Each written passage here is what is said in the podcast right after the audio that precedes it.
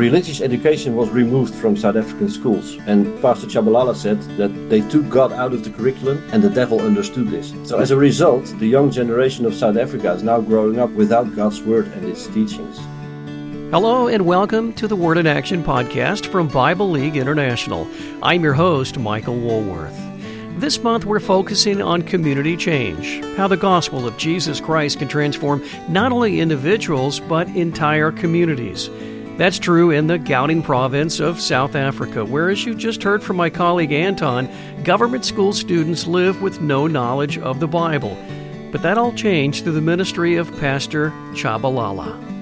Well, our focus at Bible League this month uh, is on community change. And you know, we, we know how the gospel changes hearts and turns people into followers of Jesus, but we don't always talk about how it can truly transform uh, a community. And that's certainly true for Bible League trained pastor Tshabalala in South Africa. Now, uh, Anton, thanks for joining me today. I've heard that he never leaves home without one of his classy three piece suits. Talk about this pastor. Uh, maybe tell us about the area where he lives uh, and uh, about his family. Sure. Yeah, thank you for the opportunity, Michael. And you're right, his uh, three piece suits with uh, matching ties are really iconic. um, also, because they form a striking contrast with the simple and basic home that he lives in. Hmm. But he feels um, that the way he looks, his appearance should reflect his position as a pastor, as a representative of Christ, so it's important to him. So, classy definitely is one of the words that, that, that fits to him. Uh, and another way to describe him would be tireless. Hmm. God has gifted him with so much energy. Pastor Tshabalala uh, overlooks Bible study ministry in 16 schools in his area, hmm. while he also visits other schools to promote the program. So he preaches at the early morning school assemblies, he trains the staff, and he does so five days a week. And he runs a church, of course. So I don't know where he gets the time to prepare for his Sunday services. And even when we talked to him, he sort of apologized for not being around for his family always. Hmm. And then his daughter said, No, Dad, no, Dad, you often help us in the house. So even at home, he's always busy. So, yes, he is a tireless man and, and a classy man. He is married, has four children, and Hmm. they are all active in the ministry in some way. Uh, it's, it's, it's really a lovely family. Yeah, yeah. I'm glad you were able to, to, to, to meet with him and, and find out more about his ministry. Yeah. Talk about some of the negative influences that affect his ministry, um, like ancestral worship, uh, some of the pagan beliefs, and then just the country of South Africa. He, he felt uh, that country's moved uh, away from its Christian heritage. Talk about some of those negative influences that, that he encounters in the course of his ministry. For us as Westerners, it's, it's hard to imagine the huge role witchcraft plays in, in the South African society. Hmm. I've been there a couple of times now, and it still amazes me.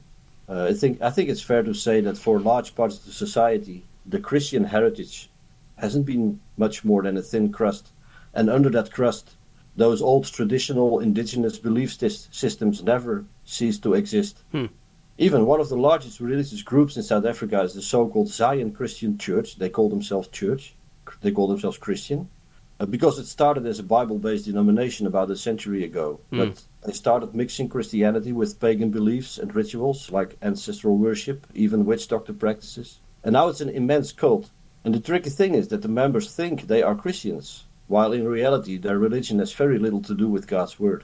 And you know we are talking hundreds of thousands of South Africans here. So to these people, witchcraft and ancestral worship really are part and parcel of their day-to-day life Hmm. And and the children they grow up with that. So when Pastor Tshabalala goes to a school, he always has to deal with children who practice magic rituals or parents who oppose to him preaching Christ because they follow their ancestors, Hmm. or even teachers who who, who practice uh, as witch, witch doctors. So that's that's his reality. We talk about community change. You know, there was an opportunity that came about uh, to share the gospel with students uh, in government schools. Um, uh, talk about Pastor uh, Tshabalala's enthusiasm and his burden uh, to engage with these students. Uh, and I know he uses Bible League materials. Talk about that ministry that uh, that came about uh, in the schools there. Pastor Tshabalala came to Christ when he was still a teenager, and he told us that right away he started sharing the gospel with, with the youth at his school. Hmm. He, he, immediately felt that, that urge to, to preach the, what, what he has had received himself in, in the love of Christ. He wanted to share that. So he has always had that burden to reach out to children and youth. Mhm. Um, one of the scriptures he quoted was from Hosea 4, verse 6, uh, where it says, My people are destroyed because they have no knowledge. Hmm. And that's that's what urges him to reach the young generation with the gospel, because it's the only way to prevent them from being destroyed, as as that verse says. Um, and he loves the Bible study materials of Bible League because they help them reach the children about they help them teach the children about God's purpose for their lives. Yeah, many of the schools in South Africa experience uh, teen pregnancies, uh, the use of drugs and alcohol, and the influence of uh, gang activity. But reports of those activities actually decreased in the school where Pastor uh, Tshabalala shared the gospel and challenged students to make uh, better choices. I mean, what did the principal of that school have to say about um, how improvements came to her school? Yeah, that's that's a powerful example indeed. Hmm. Uh, we heard it from uh, Principal Sybil, that's her name, at hmm. the Naya Boswa Primary School uh, also in the same place where he lives in Khutsong. Um, and she said that after Pastor Tshabalala had introduced the Bible study program at her school, uh, that was back in 2017, the behavior of the children improved significantly. Hmm. Uh, for instance, they didn't have any teenage pregnancies anymore because of what the pastor teaches about sexuality. And she also said that many children come from families where there is no order, uh, no respect. But the lessons from the Bible League help the children respect each other and their teachers, she said. Hmm and so they also improved their discipline. So this principal, Sybil, was extremely thankful for the Bible study program that we provided. Yeah, several of the teachers, though, I mean, he, he faced some opposition as he's come in and he's ministered there, but uh, several of the teachers and the students voiced opposition uh, to this pastor speaking in the school. School. Some of the teachers, uh, because he's so direct with his words, but even students who were attempting magical rituals. You touched on this earlier, and engaging in ancestral worship. Uh, he he met he was met with that opposition, wasn't he? Yeah, you you are right. He, he says the things straight. Um, we also witnessed that when we uh, followed him uh, at one school. Um, some of the teachers complained about him telling the kids to abstain from sex and drugs hmm. because they said the kids were too young for that. Hmm. However, the South Africa uh, South African statistics on teenage pregnancies and drug and alcohol abuse among children prove him right. Um, so his direct approach is really needed um, for them to change that behavior. And that also goes for him fighting the spiritual battle at schools. Yeah. He told us he was sharing the gospel of Christ in his school class, and some of the students started complaining to their teachers that they couldn't perform the witchcraft, witchcraft that they were doing. Mm. They couldn't do it anymore. Their, their powers left them because the pastor mentioned the name of Jesus. Mm. There's there is really power in the name of Jesus, hmm. Michael. That's that's that's so impressive to hear. And, and Pastor Tshabalala said, "When a power meets a power, the lesser power bows, and when they meet Christ, demons always are the lesser power." Mm. Yeah, you experienced Pastor uh, Tshabalala ministering beautifully to students at a school. I believe it was in Carletonville. Is that how you pronounce that? Yeah. To talk yeah. about what you saw and what you heard. I think the most appropriate word for that would be love. Hmm. Uh, I saw the love of Christ in the way the pastor ministered, ministered to the children. You really could feel how he was teaching them because he loved and cared about them. Hmm. Uh, also, the way he interacted, interacted with them, asking them questions. He made some jokes. He had small conversations with them, helped them to learn their memory verses. It was also full of love and passion. And, and also, the children, they sensed that uh, they were really hanging on his lips all the way, even though it was a three hour session. It was really amazing how he was able to, to, to keep their attention going and, and involve them in the teachings that he brought. So, uh, yeah, it was the love of Christ. And, and really, that's what urges him.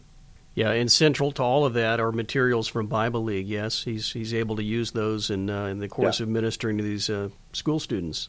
Yeah, without them, I think he he would be uh, way less. Well, he said that he would be less powerful in his teachings mm. without the materials of Bible League, because they have clear language, they have clear examples, they they use um, characters from the Bible that that that children can identify with. Mm. So it's very important in his uh, in his ministry. He, he used the phrase, uh, God can turn tests into testimonies. I, I love reading that uh, in your uh, story about this wonderful pastor. Talk about the high school student that he ministered to and how he used those words of encouragement with her. You know that specific example uh, of that student that he was ministering to? And he used that yeah, phrase, yeah. God can turn tests into testimonies. Talk about that. Yeah, that's another impactful story indeed. Uh, that was about a high school girl who hurt herself. She scratched deep wounds on her arm. Hmm. Uh, and she did this because she was traumatized after being raped. And hmm. then her friends asked the pastor why God allowed such things to happen. And he explained to them that despite all we go through, God has a purpose for our lives. And you know, that wasn't just an, an easy as- answer for him to give, Hmm. because he was fully acknowledged. Uh, he fully acknowledged the pain the girl was going through. But what he wanted to point out was that even amid pain and sorrow, God is there for us, and if we focus on His promises for our lives, we can face the future. So Pastor Tshabalala ministered to the girl that hurt herself, and now she is learning to become a teacher. And that's when he used the phrase, God can turn a test into a testimony. Yeah, I love that. Very powerful. I love that. Yeah, our focus uh, this month is on uh, community change. Again, you know, the idea that, that salvation can come to an individual, right? And and we don't often think about how the gospel truly can impact a community. This is a great example of that uh, today, Anton. Um, in all of this uh, uh, wonderful gospel work and the community change that, that's evident uh, in the, the ministry of Pastor Tshabalala, he still has great concern for his students, doesn't he? He, he cites Psalm 119. Um, how can a young person uh, live a pure life? Well, by obeying God's word. And then he also indicated that many students have no knowledge of the Bible. I mean, they just don't have any idea um, what, what the Bible's all about. Talk about his urgency in reaching students and people in South Africa, again, with help from Bible League. Apart from his, his own personal experience, uh, having come to Christ at an early age and, and starting to share the gospel with his peers, it's also a little bit of, of the history of South Africa. Uh, after the fall of apartheid, in the, the apartheid regime in the early Yeah. 90s, Hmm. uh, religious education was removed from South African schools. And Pastor Tshabalala said that they took God out of the curriculum and the devil understood this. Hmm. So as a result, the young generation of South Africa is now growing up without God's word and its teachings.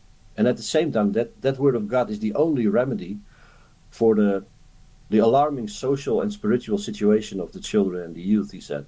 And we talked about the experience at some of the schools that we visited uh, and the pos- positive impact of the gospel there. So, by providing free Bibles and Bible study booklets and, and training, Bible does play a significant uh, role there. And um, Pastor Tshabalala asked me to tell the donors that their labor is not in vain. Hmm. Because of them, people can access these beautiful Bibles in the languages, in the language the kids can understand. And when children learn to obey God's word, he said, they not only will be able to live pure life, like the verse from Psalm 119 says, but also they will impact their families. And, and now you talked about the community impact that, that also goes through those families. Yeah, yeah, that's beautiful. Tell us two ways we can pray uh, for Pastor uh, Tshabalala's uh, ministry and uh, the work of Bible League there in South Africa. You've been there, Anton. You you know exactly how we can pray. Give us a couple of ways. Ooh, a couple of ways. I can uh, mention a lot of ways. uh, first off, I think um, because Pastor Tshabalala is, is up to his ears in the ministry, I think it's good for him to pray for him to receive the strength and the wisdom from God to carry on with the ministry, uh, also for his family. But of course, his his his reach is limited. Um, so I also would like to pray for more workers like him to enlarge the reach of the Bible study program at schools. And we also need to pray for more open doors at schools because sometimes uh, principals or school boards uh, are reluctant to accept the program for, for many reasons. So pray for open doors for, for the ministry to enter the, the schools. And finally, another major prayer item would be for the love and grace of Christ to prevail over the powers of darkness in South Africa. I would ask you to pray for the strongholds of evil to break down and, and for the people to be released from the bonds of witchcraft and ancestral worship because that's so that's so present in society. And only only the love of Christ can, can break through that. hmm. Yeah, those are helpful ways to pray for the work of Bible League and our co-laborer in the Lord, Pastor Tshabalala. Anton, thank you for traveling to South Africa to be able to share this wonderful story with us today. Friends, thank you for listening and for supporting Bible League with your prayers and financial gifts. Will you follow Bible League on social media? You can find us on Facebook, Instagram, Twitter, and YouTube. And you can sign up for our e newsletter and verse of the day and learn more about becoming a monthly sower at BibleLeague.org. That's BibleLeague.org. And let us know how today's program impacted you. Email us at podcast at BibleLeague.org. For the Word in Action podcast, I'm Michael Woolworth.